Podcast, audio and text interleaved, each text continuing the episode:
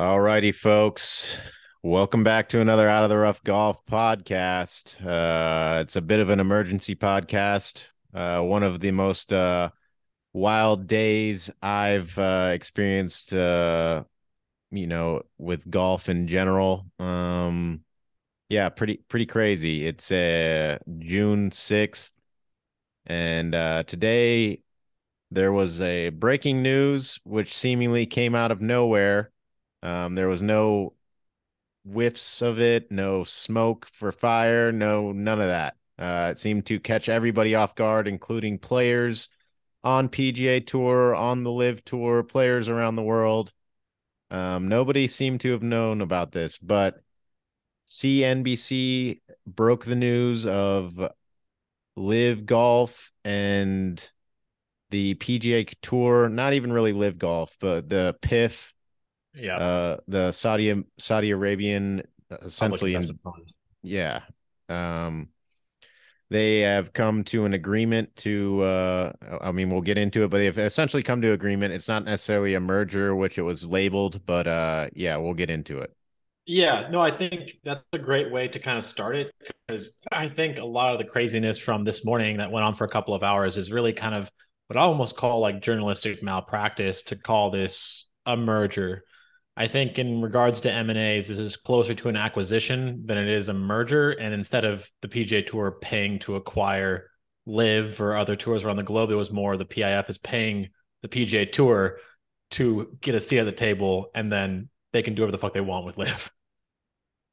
Yeah, and I mean that's definitely you know what's what's happening if you're if you read what what what uh you know what went down and what has come out um, essentially, the PGA Tour is just starting uh, another branch uh, yet to be named, and the PIF, the Saudis are paying to have a seat at the table at the board of that new organization.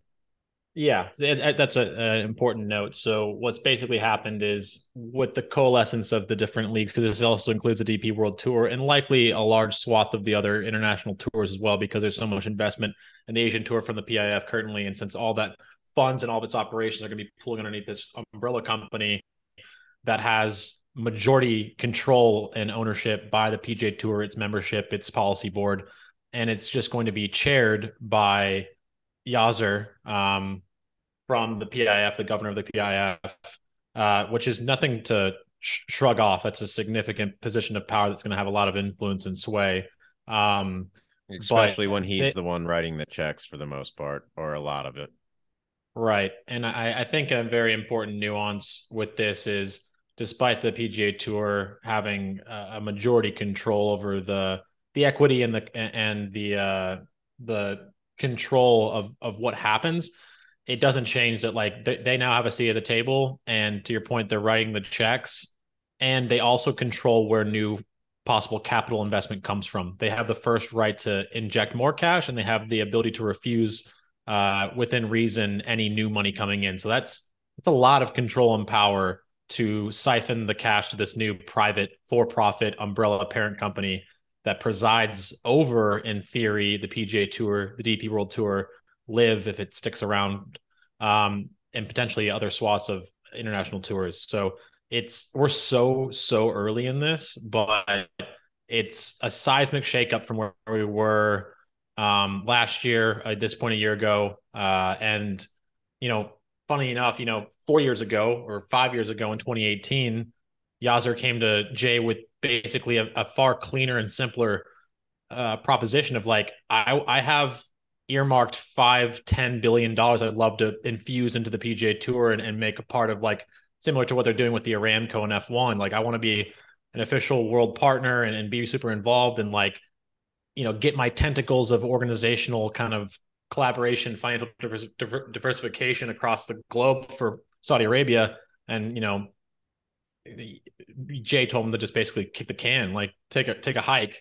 And all of a sudden fast forward now after a bunch of formations of leagues they probably didn't want to own and and really dicey legal ventures that's costing the PGA tour an arm and a leg they're coming back to the table because oh shit this stuff is expensive and this is difficult. And now instead of just being a, a, a, an expensive partner that's giving a bunch of money to the PGA Tour, they now have control, at least some control that wouldn't have been a hand on the steering wheel before.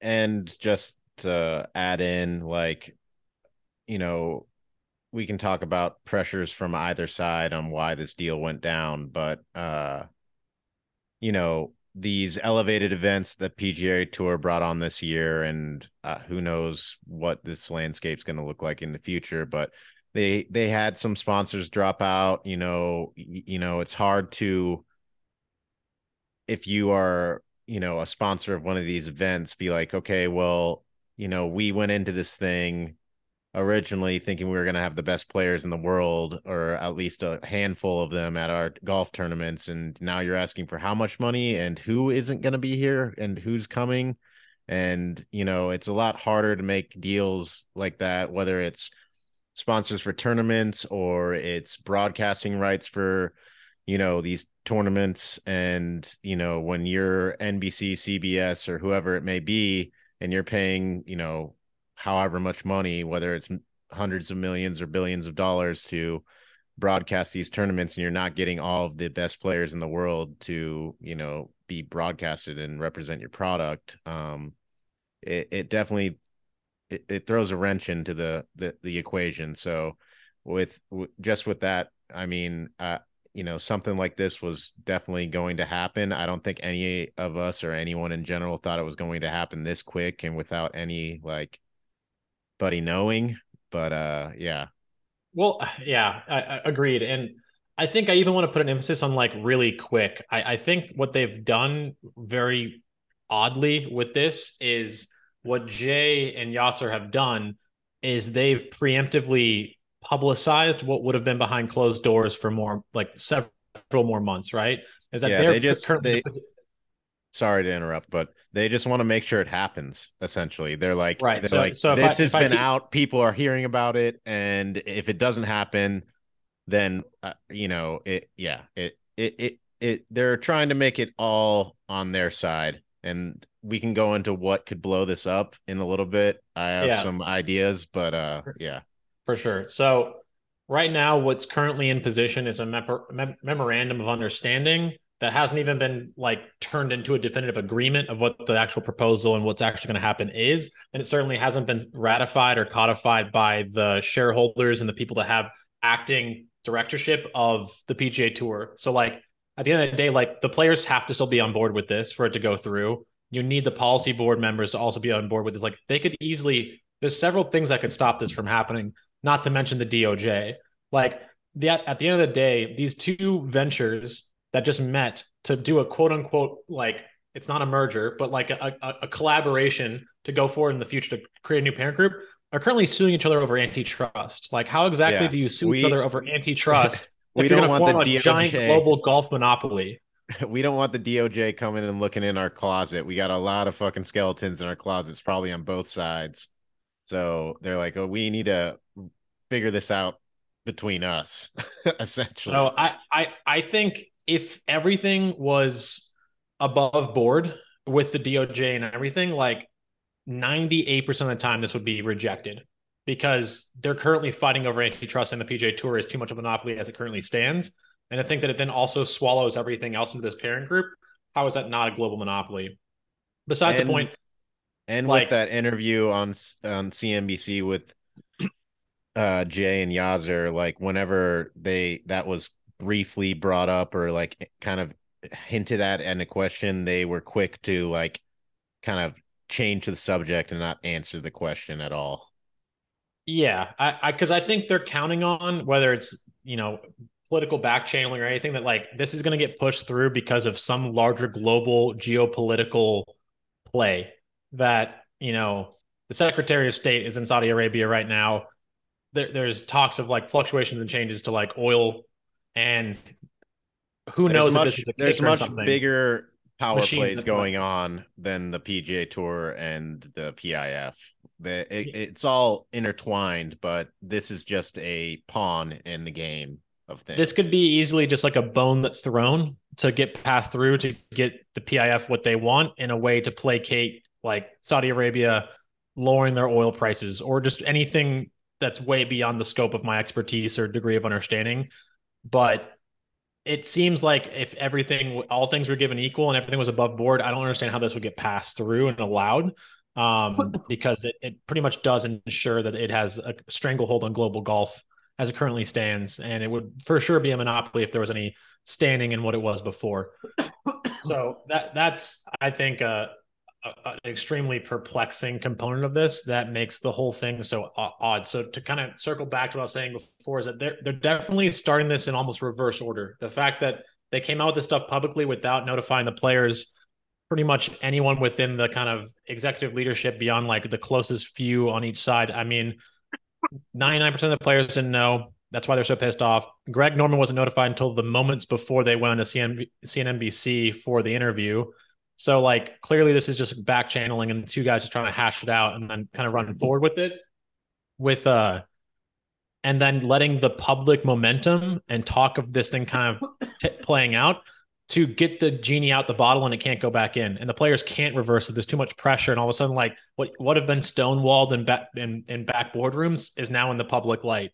Well you're holding you're holding people's livelihood above them, right? They're like, well, I play golf to make a living, and the, you know the majority of people aren't like set like you know the top stars of the game, so you know it, it's essentially like, oh, do you still want to make you know six figures, seven figures playing golf? Well, this is your only option. Yeah. So this is where I think we could probably do a little bit of like, and we probably won't ever know, but like early speculation because like this has been approached to Jay multiple times. You had Yasser approach him in 2018. You had Andy Gardiner at PGL approaching with the same sort of thing where private equity money couldn't come into it. And so the question now becomes why now? Like, I think there's some obvious answers, there's some not obvious answers, but like, why did this happen now? And why did Jay feel so much pressure to do it in such a horrible way? I don't think Jay's an idiot, but I do think this was an idiotic decision and he had to have felt like he was backed into a corner to make him do this because he knows he's a hypocrite. He knows he's fucking up. He knows he's probably done an, an impeachable offense for himself. So, like, why? Uh, I think he made a bunch of small errors over the last four or five years, and those errors accumulated, and he got backed into a corner essentially. And this was the way out that he thought was the path of least resistance in his what what what do we eyes. think was backing him in a corner though? Because i think everything indicates that LIV was failing.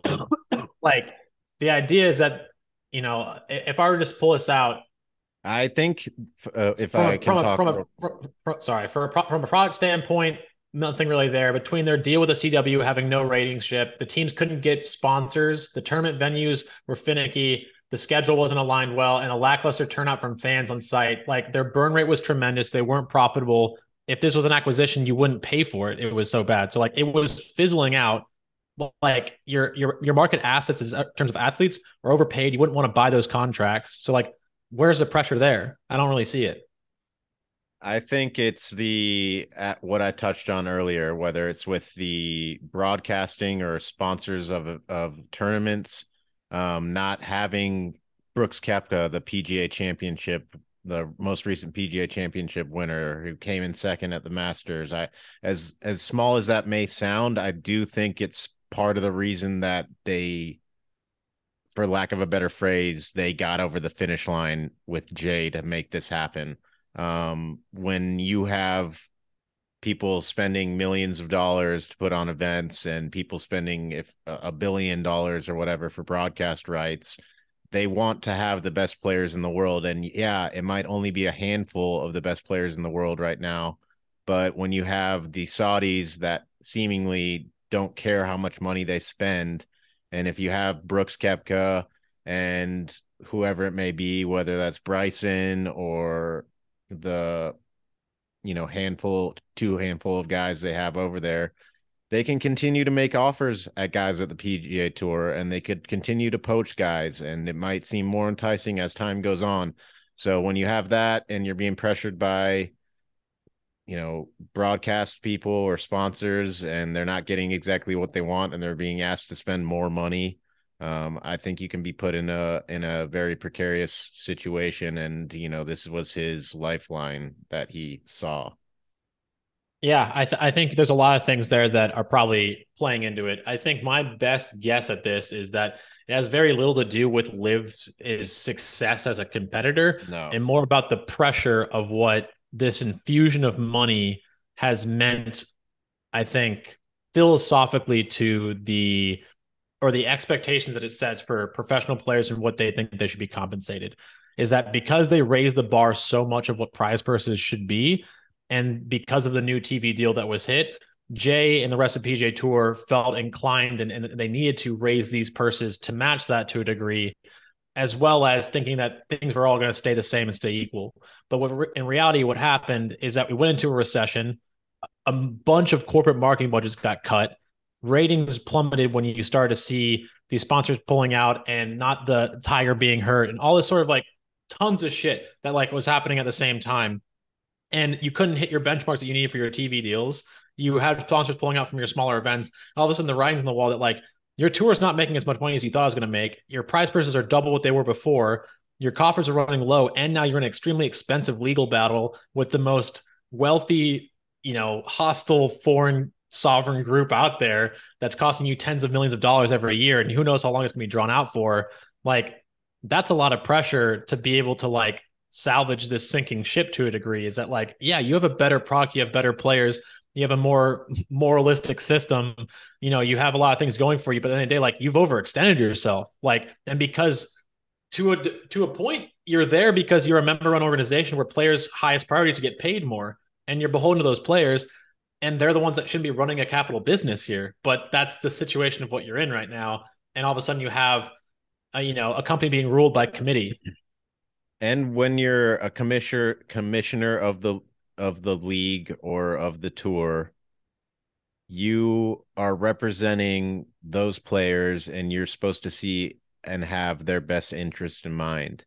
And Jay from had multiple opportunities to even entertain, sit down at a table and talk and just listen to these people that had opportunities for these people and he didn't do that and he and his choices got him into the situation that he was in and got hit, got the players into the situation that they're in now.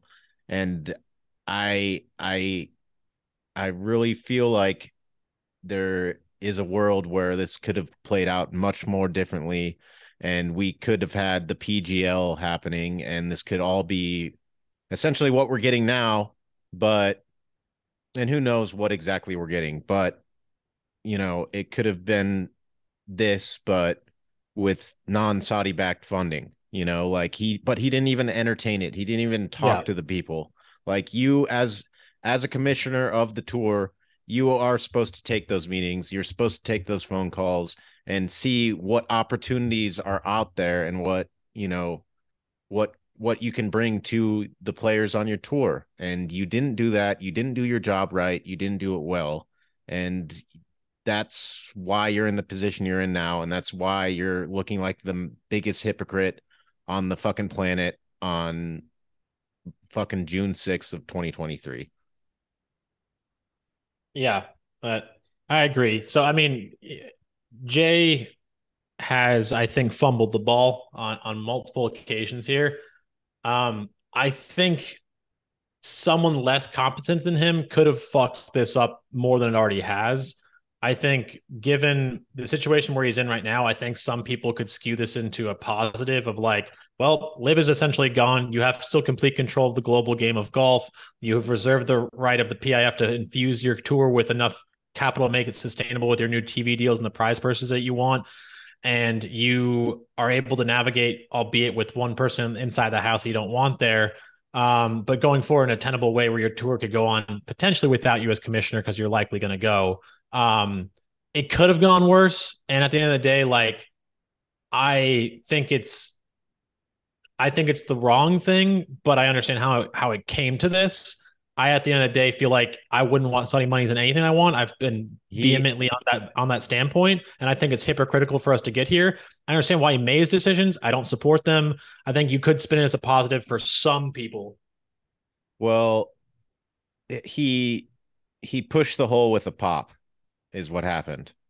The he he he he got the he got out the best he could, but the Saudis ended up getting what they wanted with in w- which was a seat at seat at the table in the world of golf uh, in the ecosystem of golf around the world, and that's what they wanted all along, and that's what they got.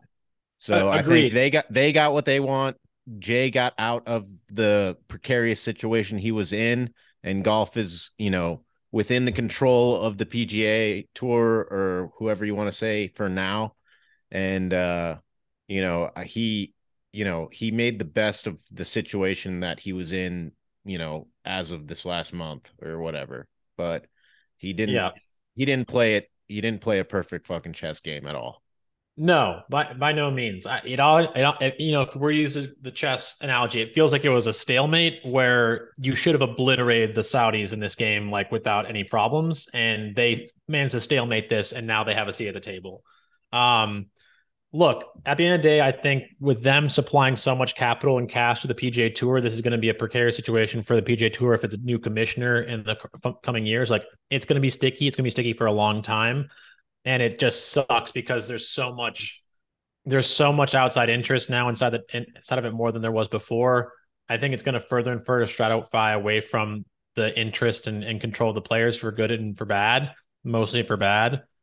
And it just sucks because they they got what they wanted, not just that they have a seat at the table, but just like this is exactly why Saudi Arabia is doing this, whether it's with the English Premier League or if it's with F1 or if it's with the PGA Tour now, like they're succeeding in getting their tentacles out there. And it doesn't matter how much fighting you can do if all that it takes is a big enough number and you put yourself into a hot a hot situation with that's what happens building your business like the world the world runs off of cash and they have a whole lot of it and if you're a corporation or whatever I think, that's okay. underselling the some of the people though behind the PGA Tour though is that like it's not so much that the PGA Tour caved to cash. It was that Jay Monahan caved to cash because you had loyal PGA Tour players that didn't take the money, they didn't cave to money.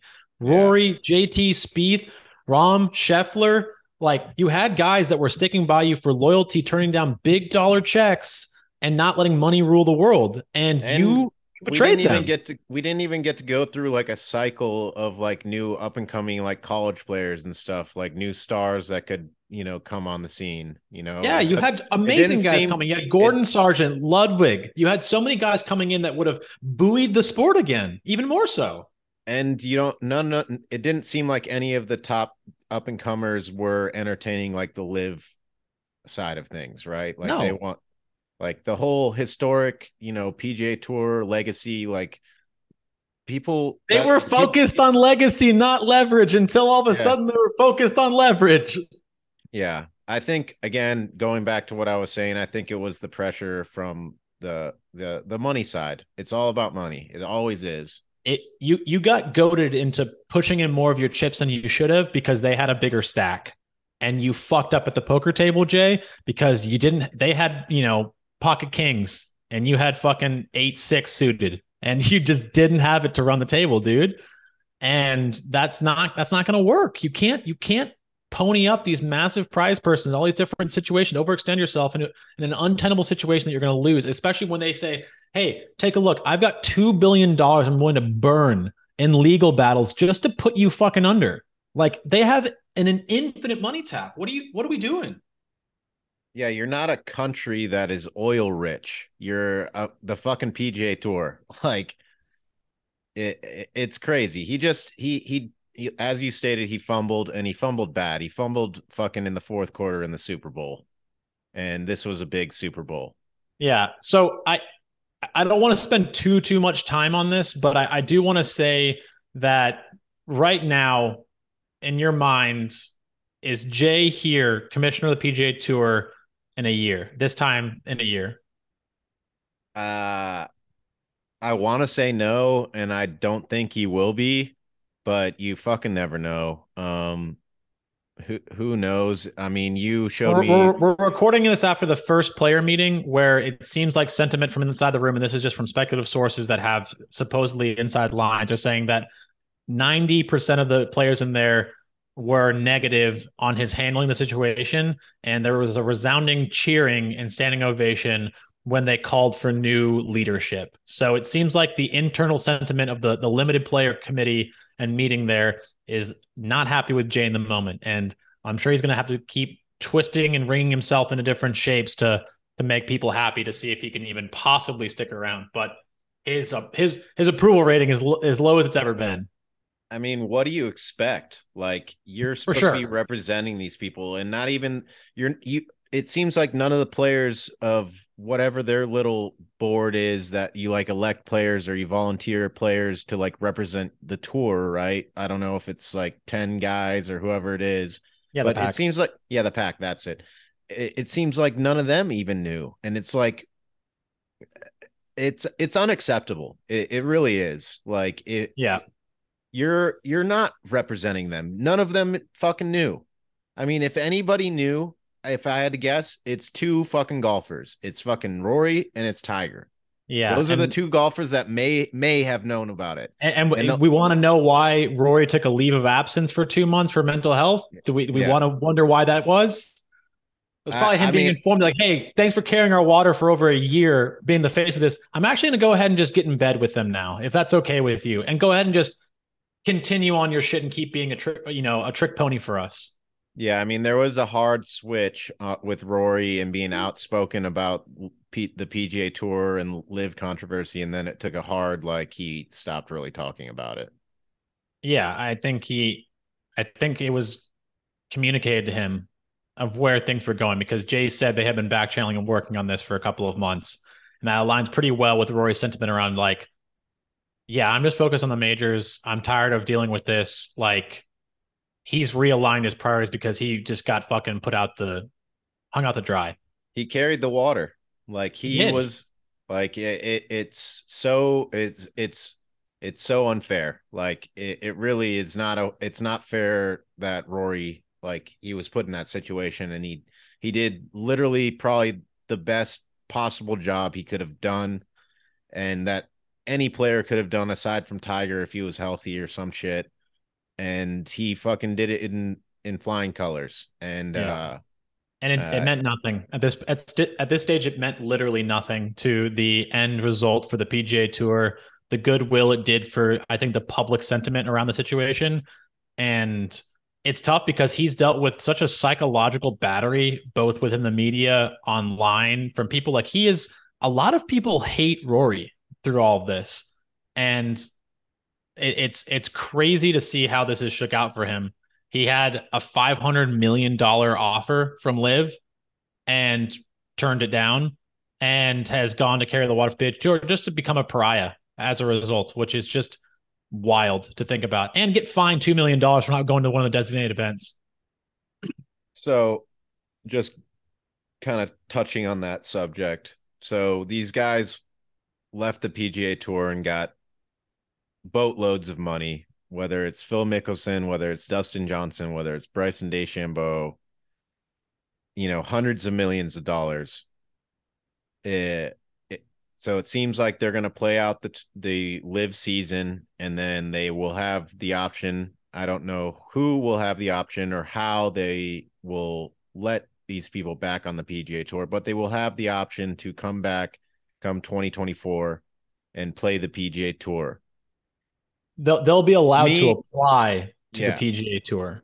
Me insinuating I think that it, you know, and I, I feel like you have the same sentiment that the LIV golf tour is going to fade away and they're going to just have some sort of PGA tour feeder tour to some bigger, whether it's 70 guys, 100 guys, bigger tour with these whatever 10 8 events that they play.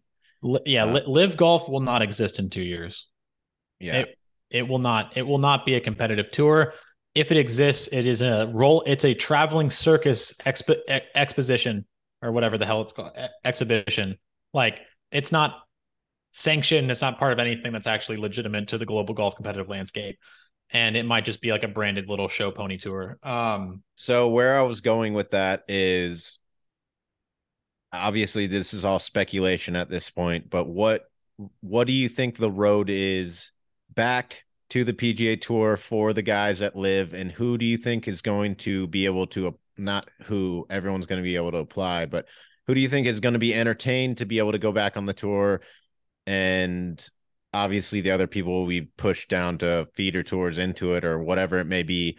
But from my standpoint, I think most of the guys that got big contracts from LIV are going to have the option to reapply and will be very seriously, you know, like most likely let back on. Obviously, there's people that were outspoken and sued the PGA Tour, like Phil Mickelson, Bryson. Obviously, those are two massive names that carry a lot of weight that I think will eventually overpower that. Like, I don't see a world after all this that Phil Mickelson isn't playing at the highest level, at least for you know the first little bit, even if he's playing like shit. Yeah, I, I think it's an interesting question that I can maybe speculate on a little bit, but I'm, I'm it's one of the things I'm more fascinated to see play out uh, come next year. I think it's going to be completely case by case. Like, did you sue us? Did you not sue us? You know, how did you carry yourself after it? Were you someone like Dustin Johnson who just stayed to himself and didn't say much? Or were you out there flapping your fucking mouth around like fucking Pat Perez or Sergio Garcia? Like, I think there truly is conditional waiting to how you get back on the tour and what sanctions you incur based on your conduct after departure from the tour. I real quick, and I'll let you keep talking. Uh, I think that for certain people, like Phil Mickelson, like with with the PIF and what he did to get the whole thing going, like I think like there are gonna be like shoe ins at least that carry weight with them that like no this guy is going to like be allowed i think i think that's the fa- the fascinating thing about the pga tour it's board committee uh i i'm, I'm blanking on the the two guys names right now that aren't jay. Uh damn i had them like memorized like earlier this morning and then i've already dropped them both. Um one of them's jimmy Dunne, uh and then bill mahaney I, I i fucking can't remember. Anyway like i i expect because they have all the controlling share that they can set the policies for who gets in, who doesn't get in. And I think it's completely up to their discretion for the most part. Like I I, I wouldn't be surprised. I, I truly wouldn't be surprised if Phil didn't play another PGA Tour sanctioned event apart from the majors that he's qualified into based on his PGA championship win. Like uh, there, I, I don't I just don't see a world where that happens. I think he was too integral and maybe it's maybe the Saudis don't give a shit, but I feel why like, would they? They got what yeah. they needed. Would, would they? They they, yeah. they have some sort of onus to the guy that called them murderers. Like he didn't exactly I mean, say any flattering things about them before in the Alan Shipnuck interview. So like, yeah, Phil was a means to an end for us to get a seat at the table. He can go fuck himself now. Like, I mean, that's fair. That's why would Yasser give a shit about Phil? I mean, like, yeah, that's fair. I don't. I mean, who am I talking about? you know, like like they give a shit. So I I think it's I think it's going to be very interesting to watch this play out with how it relates with players and how people might reemerge onto the scene, what how different people are treated differently, how they get their place back. Um, I, I I'm of the mindset that they likely won't be getting purses for the rest of their careers on the PGA Tour. It'll just be like you have your money, the money is infused. Uh, you already have your PIF money, and they were already for a lot of them. Their contract was you you were you're guaranteed this amount of mo- amount of money from us in your contract, and that could also be allocated through your prize earnings. So, like, I wouldn't be surprised if a lot of these guys don't ever get a check from the PGA Tour in the future. They already got their check from the PIF, but you're allowed to keep competing you, and get your world ranking points and qualify for things for your legacy. Are you saying like they? So let me just clarify. Are you saying like let for let's take Bryson for example an example. Let's say you got two hundred million dollars. If he doesn't make two hundred million dollars in like prize earnings, like he's guaranteed that. Yeah, he's guaranteed that. But if he doesn't make that, like throughout the rest of his PGA Tour career, he won't make a check. But yeah, if so he like gets like yeah, if he gets above like, if he gets above two hundred million dollars, it's like then he starts making checks.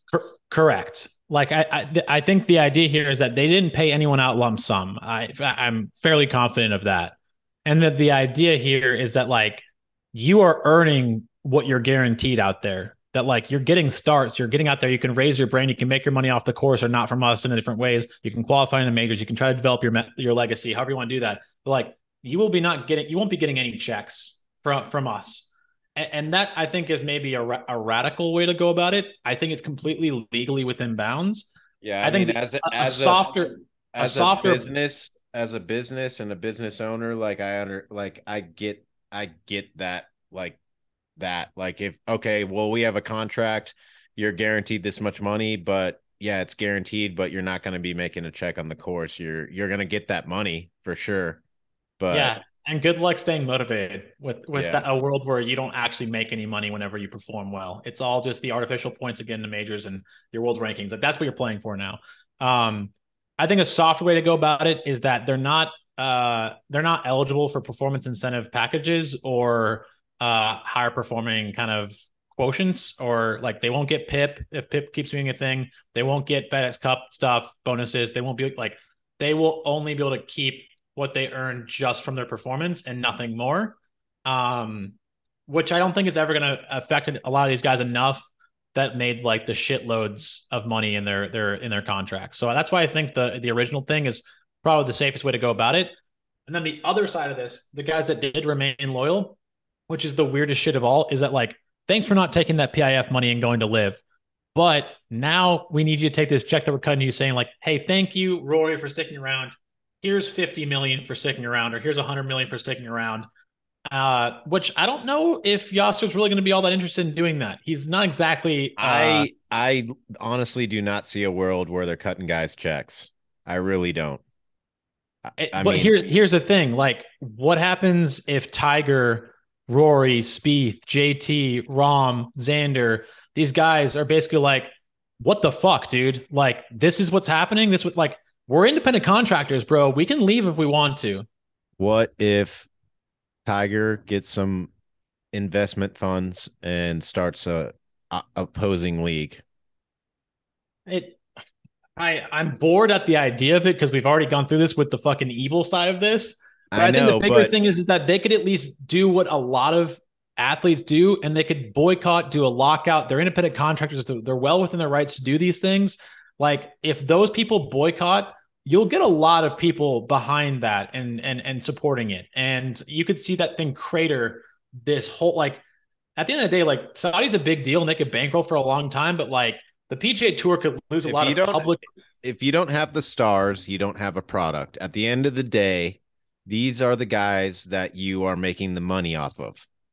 And if you don't have the stars, the guys you mentioned earlier, including LIV guys, if you don't have them, you don't have a product.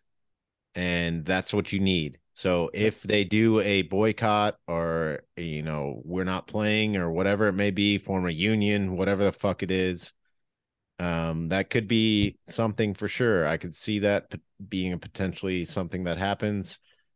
I like to entertain the idea of just that op- opposing league from.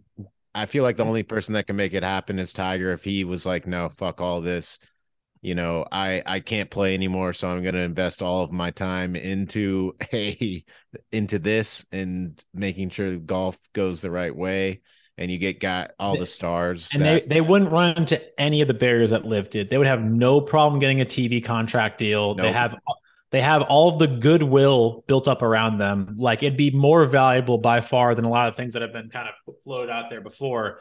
Eh, I think it's exhausting for someone like Rory to be even pitched that. He'd be like, "Are you fucking kidding me? I'm carrying the water the for now." Is, the thing is, if let's just look at this through the lens of if Tiger this is what Tiger wants to do.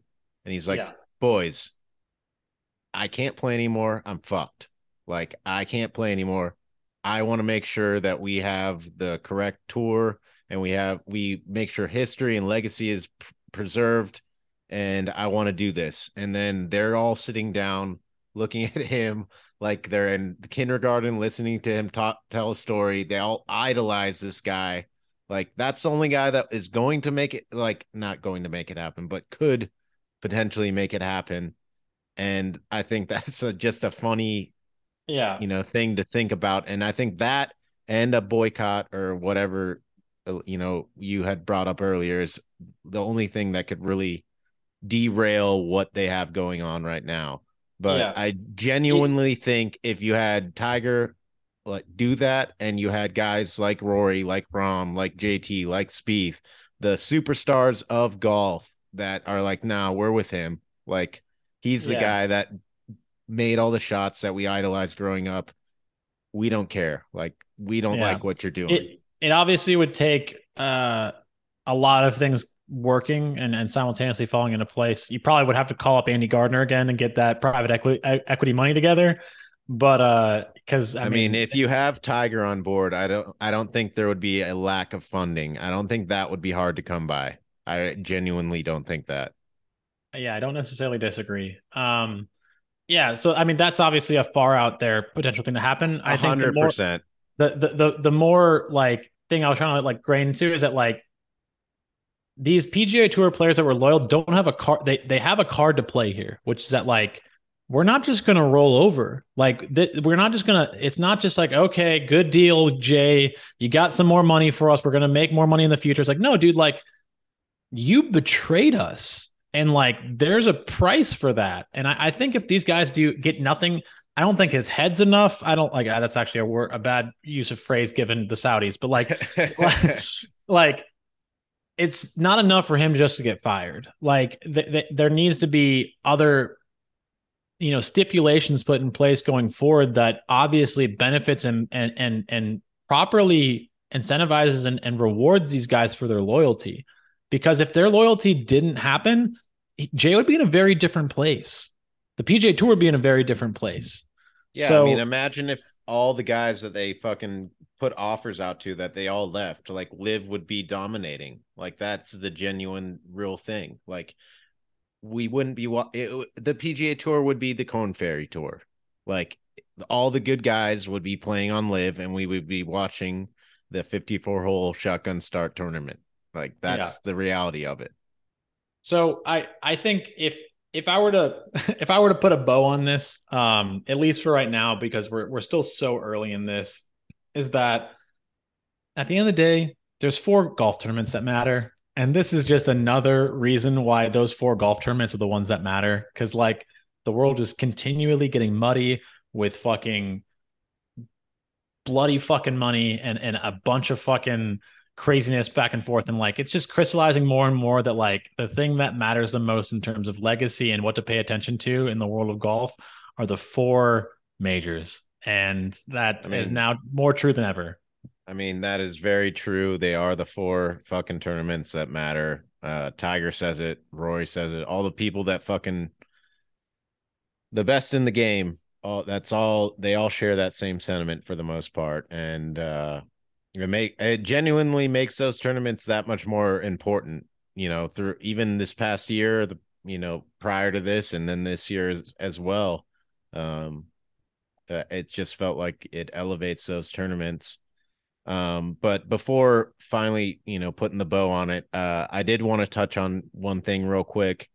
Um, it, there was mention that there is going to be a team aspect to it. Do you think there is a world where they make that work and make that entertainable or entertaining for the public in any shape or form? Uh I don't know how seriously I take that. I I think that is just throwing a bone to the creative engine behind LIV. I I think at the end of the day, what this proved is that the model the PGA Tour ran with and people have supported is what won out in this current situation, and I expect that to continue being the case. Um, I don't know what they'll do in terms of instituting a team format going forward. I sure as shit know that none of those LIV teams are not going to be around. Yeah, um, all I the agree. like all these guys are like, oh yeah, you're gonna have a partial ownership. You can franchise it. You'll have sponsors. Like, no, that shit's over. Those all all those things didn't like. No one's got investment. No one got sponsorship there. They don't have any value.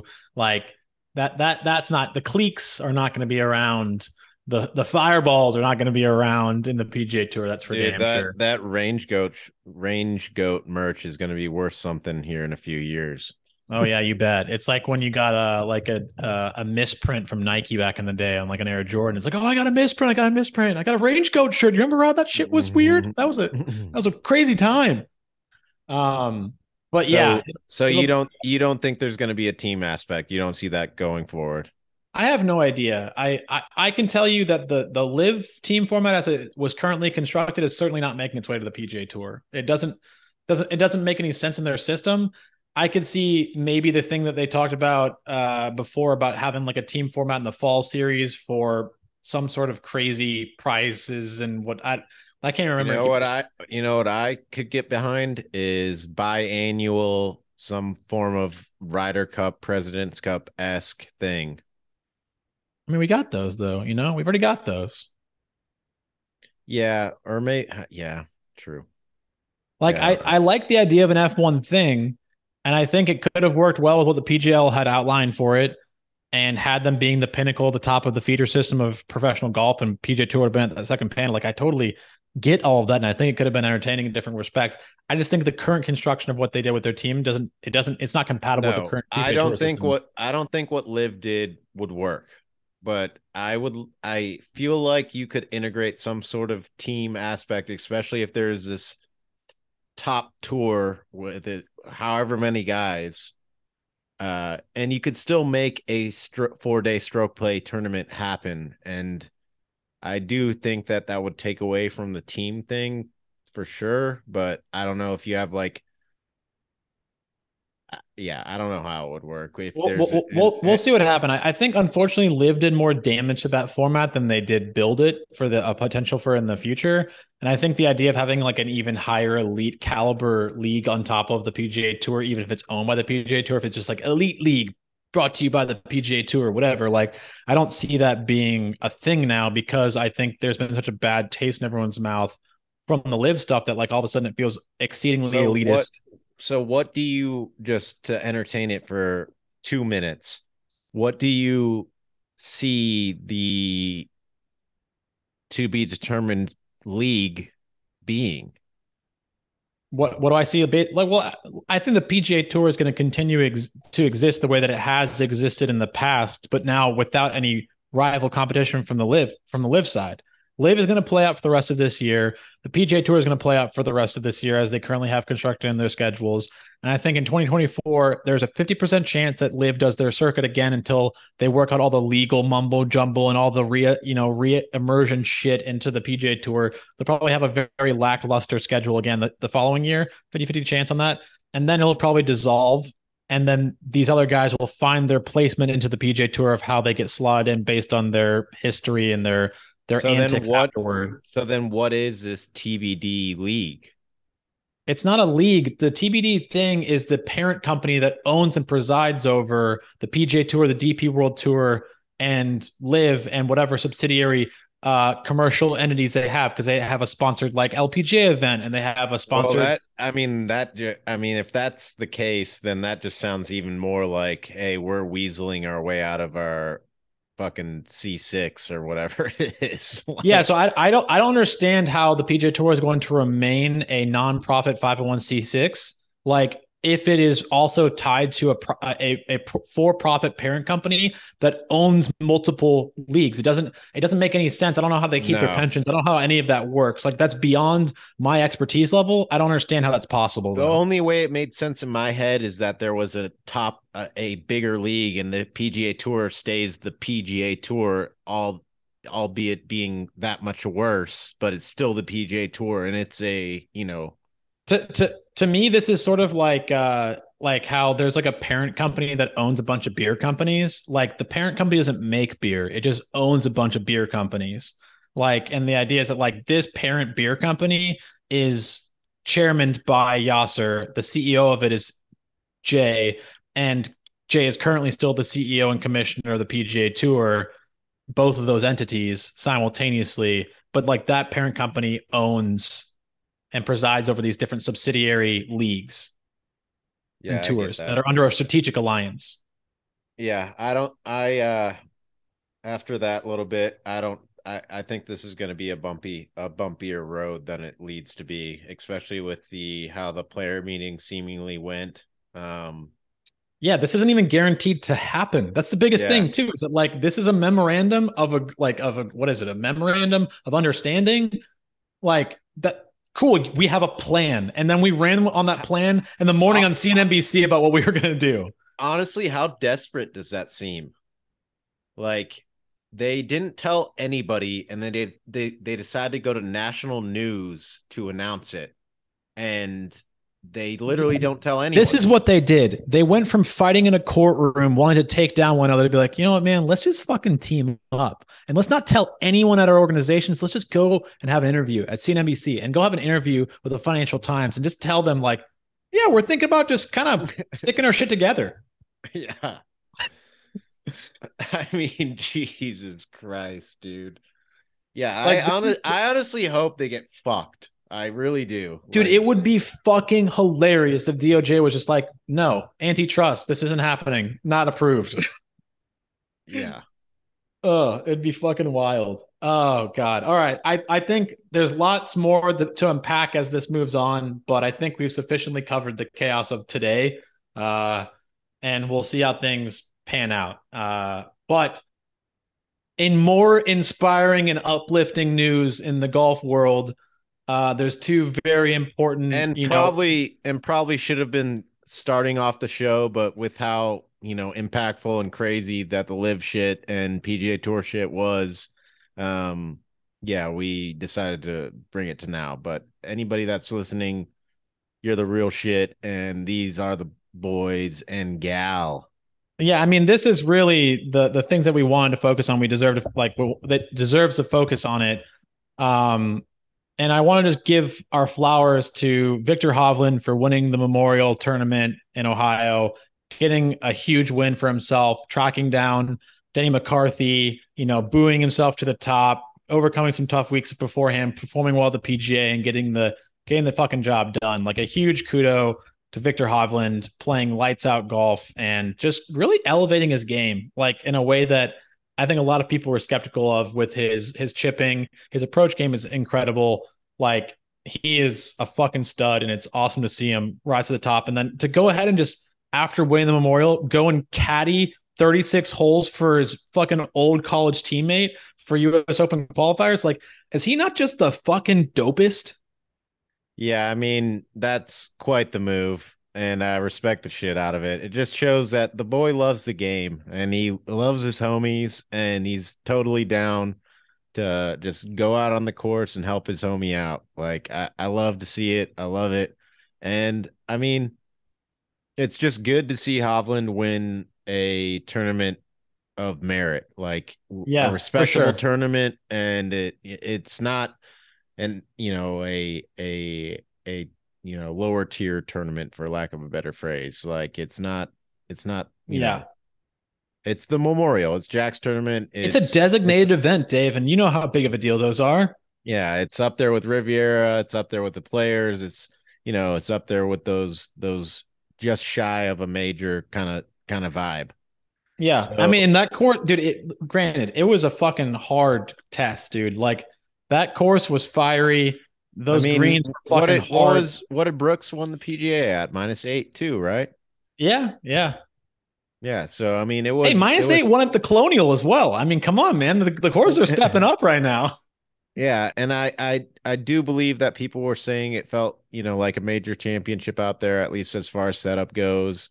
Um, yeah, I I, I can't say I watched a shit shitload of the memorial, but I did watch a bit of it on the uh on on Sunday. And uh I mean the birdie that Hovland stuck on 17, that was so so important. Yep. And uh honestly on the playoff hole, he got boned by the apron on the uh, and you know, still managed to make a good shot.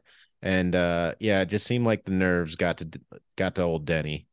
And uh I mean, he yeah. flared one flared one outright, and that rough was not forgiving.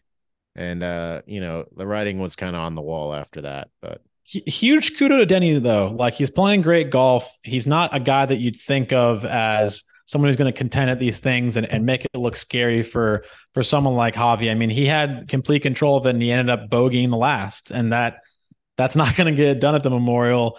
And he is just a scary guy to watch if you're not rooting for him. Cause like he makes it from fucking everywhere. That dude is insane at putting. Insane. I mean, when you have a game like Denny's, you know, you you rely on the putter, and your putter just gets really good. So you know, we don't need to go down the rabbit hole for like a Ryder Cup thing, but like Denny is a scary prospect for for the the Ryder Cup, just because like there's nothing more demoralizing than like thinking you have someone dead to rights on a hole that you're going to win a match play, and he just drains the 30 footer on you over and over and over. yeah, I mean, and yeah, that course is just fucked in general. But yeah, no, no need to go into a Ryder Cup rabbit hole right now. Yeah, but um, yeah, it's just great to see Hovland, you know, get one, check one off the list, and as you stated, he's kind of leveled up his his golf game. It seems, and I'm just excited to see where he goes from here. You know, he's he's played well in majors, you know, as of recently, and it just seems like he's you know, I don't know if it'll be this year, but uh it seems like he's bound to win at least one of these things. Yeah, I, I think he's still so young. I think he's going to continue to put himself in positions to to knock off these things. He's contended in so many of them. His game is well suited for a lot of these tougher, longer approach focused ball striking venues. Um, and like honestly, wouldn't rule him out at LACC. Like you know, you, you never know what you're going to get from him um, and I think he's got a, a, a really high ceiling. And if if his chipping continues to improve and he gets better and better, uh, yeah, I think if you got you catch him on the right week, he could he could knock one of these things out. I mean, he was close at St. Andrews despite the tough Sunday. He was cl- close coming down the stretch against Brooks at the PGA. Like, I mean, Javi's Javi's gonna knock one of these things out, and I think the next two or three years, at least one of them. And and aside from that, even if he doesn't do it, he he got his win here at Memorial, and it just shows that he can he can go out there and win it at at a you know a tough tournament and a with a, a great field. Um, you know what I you know what I give a lot of uh, credence to as to why he got this Memorial wing, Dave. What he was he was forced to go out and get it done on his own. He was he was casted out of our wolf pack and we told him we need to see more out of you we we you got to learn to run on your own you have guys like rory and jt and Spieth kind of forging and getting the kills for you and bringing the meat into the cave and you were gnawing on it and we put you out into the snow and we said hey you got to go out there and get it you got to go out there and get it and when you bring back a kill we'll welcome you back in and dave he brought back a kill and we've welcomed him back into the wolf pack because javi has gone and got it done, Dave. He's back in the oh, wolf pack. Yeah. He's did gone and he's have to drop someone? Or did you have a spot open? I can't remember. Oh, do you not remember when I dropped him and Sungjae without bringing anybody in? No, I do remember. I remember that, but I I guess I forgot that you didn't bring anyone in. Oh yeah, we I I, I had the moment. I was like, look, there's three guys I find myself continually rooting for more than anybody else and they continue to put themselves in positions to thrive and, and give me excitement and get things done or at least get very close. And with JT winning the PGA last year, Roy doing his crazy stuff last year, you know, Spieth being Spieth, I was like, these are the guys that keep delivering for me. And Javi delivers everything I need off the course. He needs to start delivering for me on the course. And he got the kill and he brought back to the cave, Dave. And the the Wolf Pack is not whole, but it's it's got the four yeah, it's got the four. It's that it's that much closer. I, well, I I love to hear that. I'm happy Javi's back in the wolf pack. He deserves it. He brought he brought some food for the rest of the pack. You know, he he showed that he deserves to be there, and I, I like to see that. Yeah. Um, well, and it was it was wonderful timing too because we were dying to be whole again, Dave. You know, we were dying to have our wolf pack, and well, you're you're not whole yet, but you're well, we are whole, Dave. Closer because we're adding one more wolf to the wolf pack. are you pack. Joining, are you joining your wolf pack? Rose Zhang is now part of the wolf oh, pack. Whoa. Well, before we go into that, I, I will give you your due diligence on on the wolf pack and talking about her, but I I do want to touch on uh, one more thing on the memorial. Yeah, go for it. Um uh, it, has been talked about and we don't have to touch on it long, but uh defending champion Billy Horschel had a tough Thursday. Went out there and shot an 84. Had a emotional. You had to bring this up. I mean, yeah. I mean, I, I, you know, I've become more of a Billy Horschel fan, and anybody that's played the game of golf understands what he is going through and it just you don't see it very often from a professional golfer and the fact that it brought him to tears in front of the media uh, just kind of added to it and it just shows to me how much you know he cares about his golf game even as a multimillionaire like he he, he yeah. probably could retire now and be fine for the rest of his life and his kids could be fine. And he he cares. And i you know that you know i like that. I, I i genuinely like that. I like still you know having the fire and wanting to play good golf and just being in it. And I hope he he he finds his way out of it. You know, Spieth has been there, Rick has been there, who has been having a great year. I'd like to True. say that. And uh, shout out to Rick. I, and I wanna, I wanna, I want Billy Ho to find his way out too. And I just thought that was uh, he didn't have to take that interview, and he decided to, even though he probably knew he you know, didn't feel great about it, and he did it. Look, and, a huge shout out to Billy for finishing the round because someone who didn't finish the round that was on course to shoot in the fucking 90s was Dylan Frittelli, who decided to then uh, WD on uh, on illness, and then reports are that he was then in the clubhouse later that afternoon drinking some milkshakes, shooting the shit, hanging out, and uh, yeah, well, that's that's a big no no. That's a big no no. Uh, how about you get out there and you you finish the job, even if it's going to be embarrassing from you from you. Yeah. So props so, to Billy. Yeah, I don't like him, but props to him. Shouts out to Billy Ho. Uh, I hope you fucking find your way out of the wilderness. And uh, yeah, I think you've gained a fan from me. Uh, I was on board, but I think I'm even more on board. I'm in first first class now. I, I I might have even bought a plot, a small piece of land on Billy Ho Island.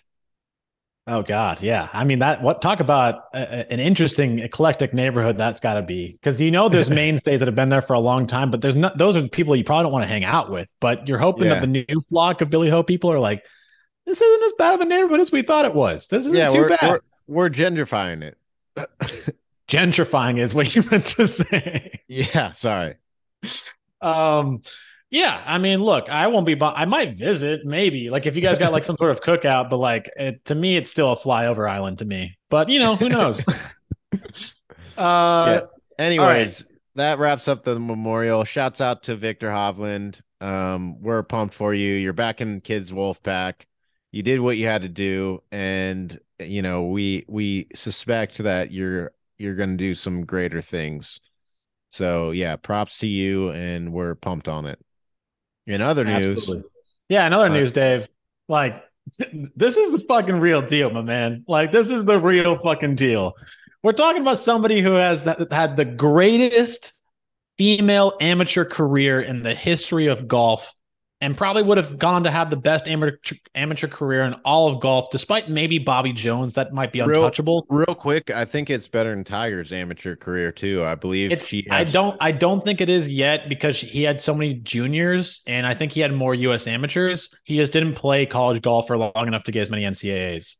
Um, I, look, I'm not here to to take down on Rose Zhang's career. Like it's fucking incredible. She won 80% of her collegiate tournaments, 80% of them. She went back to back in the NCAA. She got the ANWA. Like she's fucking the real deal, man. Like it's insane. And look, we the only re- reason we're talking about this is she won her fucking pro debut. She won it. She's fucking 100% win rate on pro tour. How fucking sick is that? yeah, I mean, imagine if she wins her next one. That that I know it's. I mean, she's ar- she's already uh, registered. She's now an LPGA tour member. She can be on the Solheim Cup. Like her game is she's already a polished professional professional. She doesn't make mistakes. She grinds. She's always making the right decision. She looks like Brooks in majors, but her nor- normal game. Like she's just always playing to the fat sides of greens, leaving herself below the hole, just being smart about it and just being clinical. She's so steady. She's a fucking killer whale, man. Like she's just she she's a she is the apex predator in that pool now, and it's her first fucking start. And I'm not trying to get overhype, and I sound overhype, I know. But like, I think the female game has been waiting for something like this, and it's enough for me to be fucking on board. And I watch a decent amount of f- female golf, but like, I think for me, and I think a lot of people, like, this is a tipping point moment. I feel like for the female game for a lot of folks, and it's going to be so fascinating to watch her journey. Like that, entire that entire dude i was glued the entire week. I was sending text messages into our group chat being like guys rose 200 through the first three of thursday like getting a, off to hopefully a firing start to her professional career and like kept checking in like dude this is real. And she yeah, fucking won it. She did. It, it, i mean it's definitely pretty crazy. It i mean the, the yeah i mean i drew the tiger equivalent earlier um I feel like the only and I I can't say that I follow the female female game very closely, but like I feel like you know a maybe a female equivalent when they were coming on the scene is like a Michelle Wie or something like that. I, I think the I think the slightly more accurate comparison I think with the female game was Lydia Ko's ascendance with how quickly and how successful she was early on and also her amateur career and how long she was number one amateur in the world. Leona Maguire was also, you know, very successful in her amateur career as well. But I think Lydia Ko and Michelle Wie are like a great kind of fusion like comparison if you combine them together. Michelle Wie came on the, you know, onto the scene because of her immense athleticism and power at an early age and like almost making the cut at like a PGA tour event at like 14. Just like that, that's wild. But like the crazy thing is, is like that's like a super high ceiling and it, she had a tremendously low floor. And obviously, she dealt with the injury history, and she didn't quite maybe live up to a lot of people's expectations for her.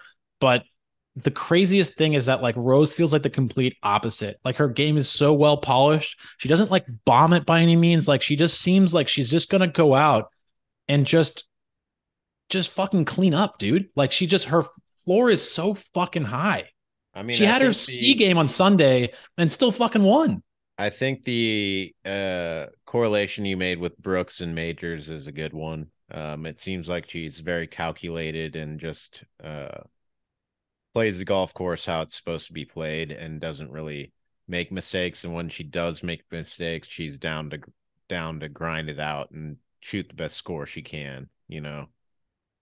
Yeah, I mean the a lot of people are just going to tie back to like the singular moment on the second playoff hole with her hybrid in to stuff it in close and just like completely just shut the door on Jennifer Kupcho. But what she did all Sunday, just grinding, just she didn't make a single birdie eh, on Sunday, but she saved so many like pars just so sensibly. She made clutch putts putts on 17 to keep herself in it. Like it was a masterclass in getting it done with your worst stuff when she went out blazing on Saturday before. Like she can go low, but the fact that she can grind like Tiger and still get it done, like she's got all the tools, man. And she's so, so fun to watch. And I already kind of spoiled it at the beginning of it because I thought it would be fun to tie in with the hobby stuff. But like, yeah, dude, she's fucking in the wolf pack. Like she is firmly in the fucking wolf pack. The first female in a wolf pack. That's to note. Yeah, I mean, she fucking deserves it. And it'd be funny because, like, oh yeah, she's an amateur. Nope, she's a glorified pro now and a fucking winner on the LPGA tour. Like, so awesome. I'm so excited that she's qualified into the majors. I'm I'm stoked that she'll likely be on the Solheim Cup.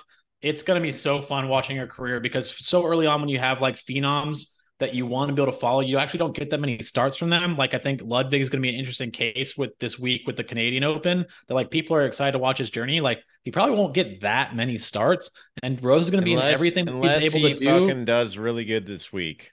Hopefully. For sure. But I, I, mean, it's not as guaranteed. And like Rose, yeah. the only thing that's stopping Rose from being in a lot of events that she's still trying to graduate college. Like she's going to do that simultaneously with her pro career, which is just admirable too. Like I respect the hell out of that. So I, I want to give her her flowers, not to make a pun, but she deserves it. And I think I'm so excited to watch her journey, truly. And, uh, you know, the LPGA tour had a fan in me, but I for sure I'm going to fall into the bait like everybody else. Like, I'm going to be watching more LPGA tour if she's on. And I don't know if she's going to live up to the craziness that someone like Tiger had done, but I think the female game needs that. And they've had a lot of false prophets or false messiahs coming back. And maybe, maybe she's that that chick. Yeah, I mean it. You know, up until this point, it seems like she is, and it seems like she puts in mad work. So, and it seems like she's dedicated as hell. So, yeah, it'll be awesome to see how her career plays out. If you know, who knows? How long how long can she keep the uh, 100% rate going you know? Look I, I i'm happy if if she just continues to play her best stuff and you can't always expect it to to, to go in for her. Obviously we're not like oh yeah she's gonna win her next one and the next one and the next one but i think a realistic like fun little thing would would be the cut spree cut cut uh Record. Yeah, like trying to go after like Tiger's cut streak kind of thing. Yeah. Like how many cuts can you make? Because I think her game her game lends it to that really, really well. Is that like if she can get it done with her C game on Sunday and still get the tournament done, like imagine what she's gonna do when she's got her A game. And it seems like she can turn on at the right moments and she doesn't overextend herself. Like she is fucking surgical out there and it's so, so cool. Yeah. I agree. I agree. It'll be awesome to watch. And uh yeah, I mean, I don't have too much more to to say on all that. Look, I, th- I think I, am good on that. That's a high. That's the high note in this otherwise depressing beginning of this podcast to to end on because I think there's still so much fun, optimistic stuff to continue to watch and and and follow, and and there's fun, cool storylines to to pay attention to. And I might actually seek refuge a bit in the LPGA going forward as this tumultuous waters of the PGA Tour and all this shit going on is uh continuing to be a bit of a storm cloud uh, at the minute. So the four majors, Rose doing her thing. I got plenty of fun golf to still watch. That makes me happy. Obviously, just to end it, a little fun fun thing, real quick. Um, just to name one person, one person. Obviously, we're probably going to do a pre U.S. Open at LACC, but one person in your head right now to end it on at LACC. What are you thinking? Yeah, so we had a uh, we had a text message going back and forth with the group of us, and when I saw Fried Eggs video and I saw Golf Digest fly over and I saw the stuff going uh, around, I couldn't shake the idea of Spieth in my head. It felt so Spiethy. felt so Spiethy when Dude, I saw it. Man. And and uh I I don't know if he's going to be too injured. I don't know what's going on with his wrist too much, but I I got a I got a weird feeling, man. It feels Spiethy. Man, I was gonna say the same exact thing, kid. So I I love that to end the pod on. Both of us are loving Spieth going into the U.S. Open. Um, but yeah, uh, tune back in. I'm sure we're gonna do a uh, pre U.S. Open pod anyone who's here, thanks for listening, and we'll catch you on the next pod. Thank you. Shout so out to Vic. Shout out to the Viking. Shout out to the Rose. We'll catch you. Yes.